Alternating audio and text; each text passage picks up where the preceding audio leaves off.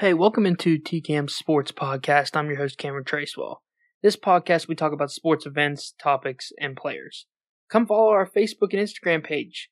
Facebook is TCAM's Sports Podcast, and the Instagram page is TCAM underscore sports underscore podcast. Shows will be posted when they go live, and even some bonus episodes will be posted during the week. Normal episodes are posted Fridays at 5. Comment your thoughts on the shows Leave some topics you would like for me to discuss on the show. Thank you for tuning in. Now on to the episode.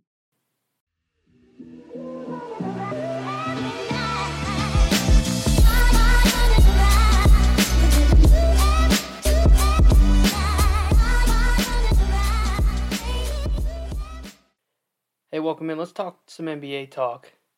NBA has been a it's been a crazy first half of the season.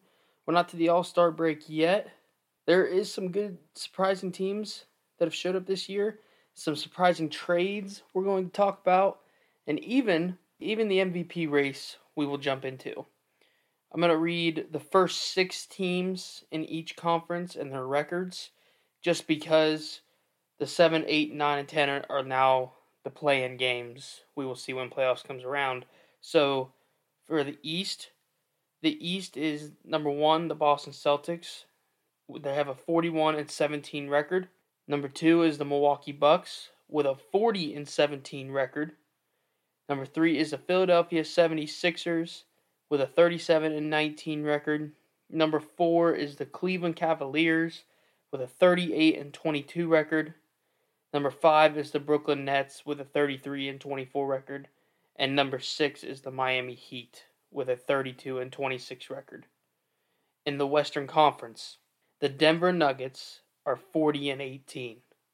The Memphis Grizzlies are 34 and 22. For the number 3 spot would be the Sacramento Kings who are 32 and 25. Number 4 is the Phoenix Suns with 32 and 27. Number 5 is the Los Angeles Clippers 32 and 28 and number 6 is the Dallas Mavericks 31 and 28. Those are crazy 12 teams I kind of read for you there. I mean, obviously, we knew the Boston Celtics were going to be there after their great performance in the finals last year and making it all the way through. I thought the Boston Celtics would be there, and I thought the Milwaukee Bucks would definitely be a contender when they get Khris Middleton back. The 76ers, we kind of knew about a little bit. We thought they'd be a pretty good contender for this year.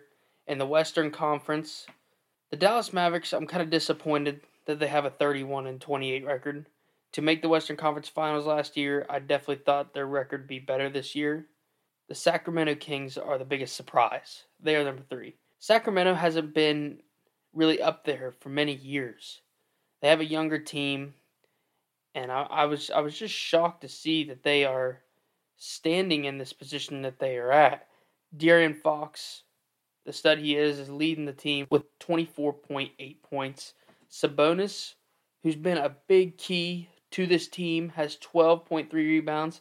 He's also lead, the assist leader with 6.9 assists. I, I think that's absolutely crazy. You know, this team is playing their butt off. And the good thing about this team is it's more team oriented. I know that De'Aaron Fox's name his whole career has kind of been criticized. Like, is he going to be good? Is he not going to be good? And we never really knew what was going to happen with De'Aaron Fox. And then he kind of faded away because the Sacramento Kings weren't very good. But you knew he was still good. You knew he was still the best team on Sacramento, but just because their team wasn't relevant, you never really heard about him. And so I'm, I'm happy to see the Kings at the third spot, and I hope they keep that third spot. And I'd really like to see him play the Dallas Mavericks if it comes down to it in the playoffs. That would be fun to see, or the Clippers. That'd be even that'd be great to see. But I prefer the Dallas Mavericks I just think they're a better matchup now with Kyrie Irving and Luka Doncic. In the Eastern Conference, I'd like to talk about the Cleveland Cavaliers. Man, what a season they have really had. Having a 38 and 22 record. They're four games back from the Boston Celtics. They are 25 and 6 at home. They are not very good on the road though. They are 13 and 16, so road games aren't very good, but they are really good in their division. They're 11 and 3 in their own division. They're playing some really good basketball. They're on a seven game win streak.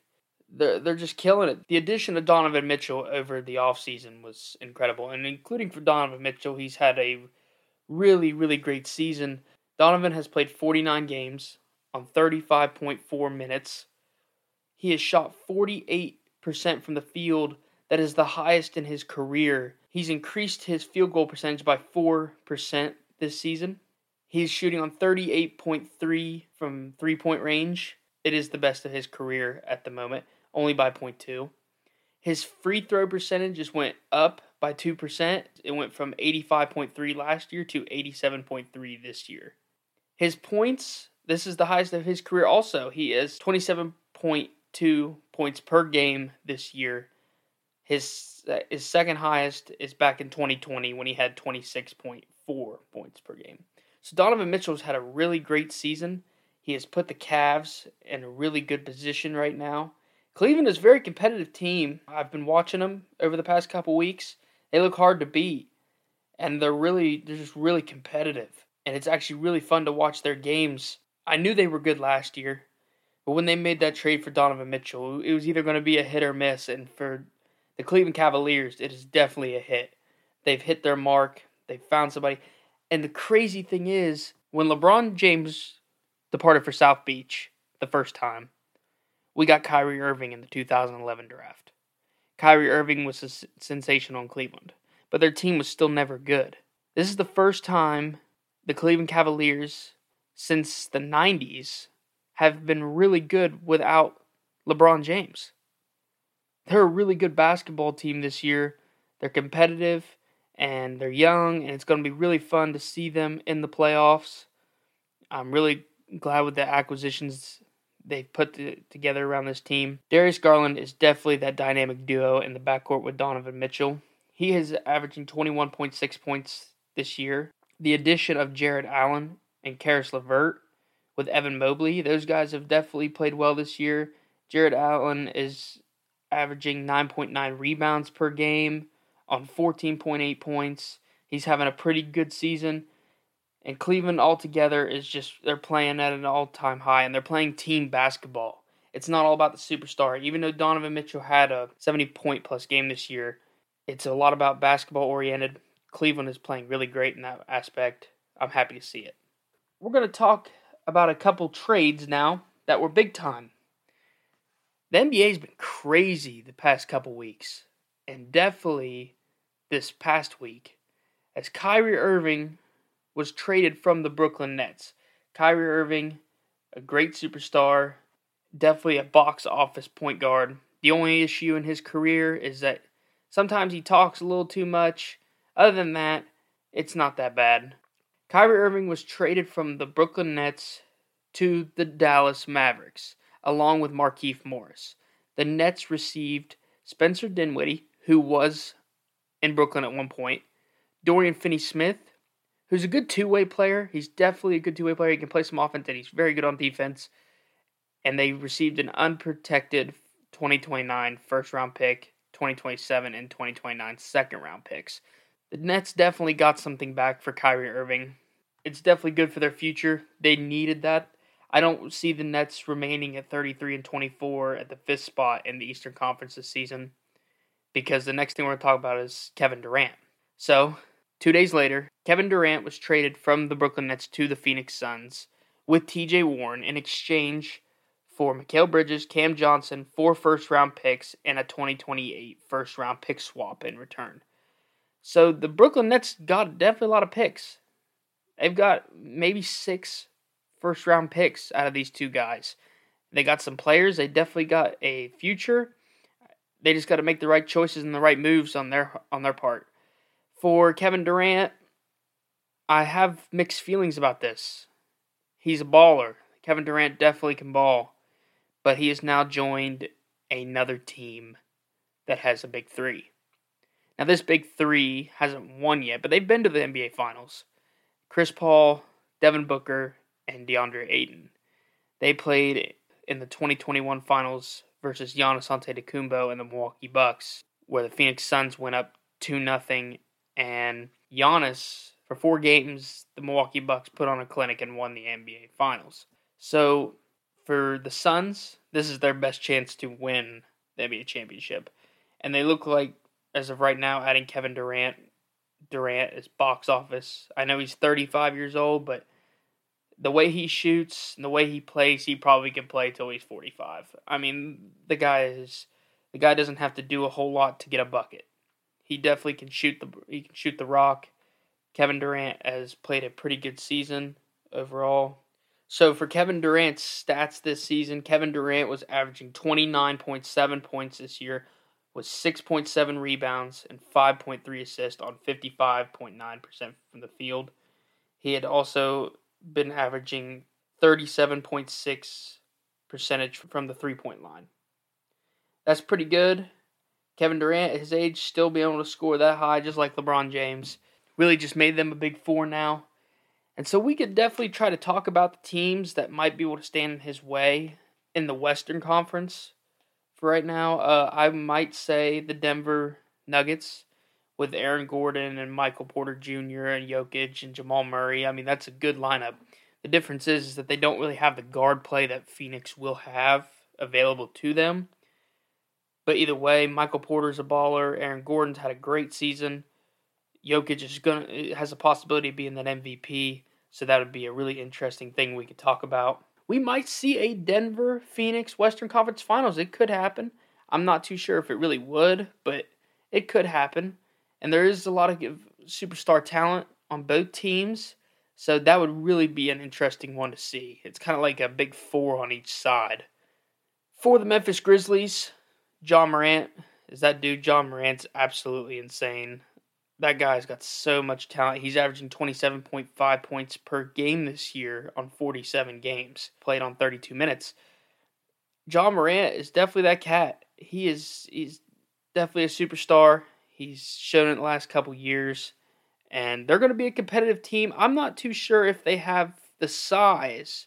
See, now this is the difference between them and and the Nuggets is are they going to have the size? They'll definitely have the guard play but are they going to have the size to be able to compete with like a Kevin Durant or a DeAndre Ayton? That's the biggest question. We'll only see as time can tell if Ja Morant can he push this team past the team like the Denver Nuggets or the Phoenix Suns. Only time will tell. My last team, and I would say the Dallas Mavericks, but we don't know exactly. Their bench is not real deep. They're not real deep. They got Kyrie and Luka, but we don't know exactly how that's going to pan out, and we got I got to see more from them first. My last team would be the Los Angeles Clippers. Paul George and Kawhi Leonard. Now Kawhi Leonard is a superstar. Paul George is a superstar. Know, dynamic duo. They could make something happen. They are deep. They got some talent on that team. It'd definitely be fun to see. So we'll see about that. But as of now, the Phoenix Suns look like the clear runners to win the Western Conference and make the NBA championship, which I think either the Boston Celtics, the Milwaukee Bucks, or the Philadelphia 76ers will come out of the East. Probably the Boston Celtics. They are deep. They have a lot of talent on that team. Jayson Tatum Jaylen Brown have been playing great all year. That would definitely be an interesting matchup, and I think they're hungry and they want it. Jayson Tatum's averaging 30.5 points this year. He has 8.6 rebounds this year the guy's just playing sensational, and they're going to definitely be a hard team to beat straight up in four games. We're going to see what's going to happen this year. That's going to be really, really fun and really interesting to watch. Now we're going to talk about the MVP race. That MVP race, for right now, the first four spots in the MVP race is Nikola Jokic, Joel Embiid, Giannis Antetokounmpo, and Luka Doncic. Now, all four of these guys are crazy. They make crazy impacts on their team. Luka this year has 33.2 points per game on 50% from the field, and he's shooting 34% from three point range.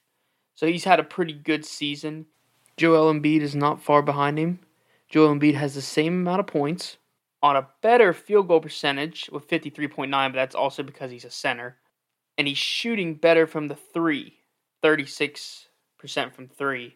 The only reason I think that is is because Luka is taking seven to eight three pointers per game and only making three to four, while Joel Embiid is taking at most three, and he's making one, so his average is going to be better.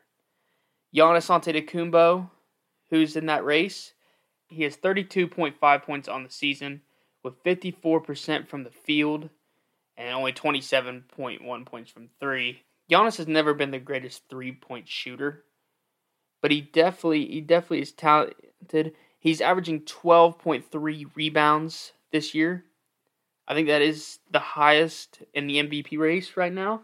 So he's definitely playing some ball, and Giannis is always in there. I think he's going to be in there for the next couple years. So only time will tell if he'll win another one. Guy's super super talented, and the number one runner again is going to be the Joker, Nikola Jokic.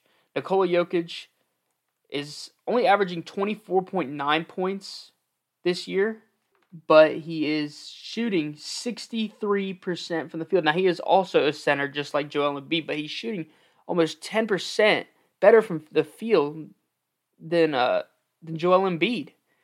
He's averaging 39.1% from three point range. That is best out of all the top four MVPs from the three. And he's taken about the same, I'd say about the same amount as Joel Embiid from the three point line. And he has, he's averaging 11.4 rebounds per game on top of 10.1 st- assists per game. That's crazy. Now, some of these guys like Joel Embiid has got he's getting 10.1 rebounds per game, or Giannis is getting 12.3 rebounds per game, and and Luka's getting 8.9 rebounds per game. Jokic is in double digits on both. He's averaging double digits on both, and averaging almost 25 points per game on top of that, while also leading his team to the best record in the Western Conference. You just can't deny this guy. I mean, he's he's not athletically gifted like Joel. He doesn't he can't do all these crazy things. He just can outthink the game. He can play the game really well. And I'm not surprised that he's in that MVP race. I think he's going to be in the MVP race for quite a while. Maybe Jokic will win. Jokic might win three or four. I mean, who knows? The guy is just sensational. Now I want to talk about my dark horse. And this is a little bit out there, but I think it needs to be talked about a little bit. Is Shai Gilgeous-Alexander, the point guard out of Oklahoma City. This guy is kind of my sleeper. Because he might not be exactly in the MVP discussion, but he definitely does a lot for his team. It can't be all his fault to why his team is not winning these games. Shai is averaging 30.9 points per game on 50.8% from the field and 34.8% from field goal from three-point range. Now he's only getting 4.7 rebounds and 5.7 assists. I know that doesn't sound impressive, but when you watch the guy play and he's the only he's the only dude on the Oklahoma City Thunder making a serious impact, then it's got to be recognized a little bit that he is that guy. I mean, you could what about Donovan Mitchell? I know he's not the only guy on the team, but he's definitely putting into work. I call these guys sleepers for a reason. And that's because their teams is not as good. Like Luka's team's good. Joel Embiid's team is good. Giannis's team is good. Jokic's team is good. The top four guys' teams, they're all they're all pretty good teams. We're talking about guys like Shai, who aren't very good, Donovan, who has a decent squad, but it's not going to be a squad that's going to contend past the second round because of the top three teams in the East. Like, you're just not going to be able to stop that amount of talent. So, to be able to talk about these guys, the guys who should get the credit, the guys who are the lone, the lone man dudes on the in the league, we need to recognize the players on the teams that are not very good. That's what we need to pay attention to for the future. I don't think the MVP race should ultimately matter just based on team record. That doesn't make sense to me. Your team record is what makes playoff. Your team record is what helps you get noticed and makes you kind of a threat in each of your conferences. But then it, it, can't you can't be considered the MVP race if you're playing a crazy season. Like I, I just don't understand that. I never understood that about the NBA. I don't know why they do that. I don't know why it's got to all depend on your team winning. Like, yeah, you could be a superstar on your team, but if everybody else is not very good, what are you supposed to do about that? I mean, this it's not your fault. That's the organization's fault. Like, I'm sorry, the Oklahoma City Thunder this year are 27 and 29. I mean, what's this dude supposed to do? Like, it's not all his fault why their team is not very good. So I, I just can't understand that. Like, Shai is averaging 30.9 points, like I said. The second closest dude to him is Giddey, and he's averaging 16.4. That's like almost half his points. Like, it's just got to be more team ball, and they're not very deep either. So, Oklahoma City used to be a big, and I'm talking about Oklahoma City a lot just because it used to be a pretty big powerhouse team. And they had Kevin Durant, Russell Westbrook, and all them. And then they had Russell Westbrook and Paul George and Carmelo Anthony. So, I, w- I want to see Oklahoma City good again, but I also just want the credit for these guys who are on the bad teams. I just think they deserve the credit, in my own opinion. But thank you guys for listening. This is some NBA talk. I definitely want to talk a little bit more about the NBA since we are in prime season right now and the All Star break is coming up soon. That's going to be really fun. We're going to end the show here. Tomorrow, there'll be a really special episode coming out about 1 o'clock. Look out for our social media pages to hear all about it. See you guys later.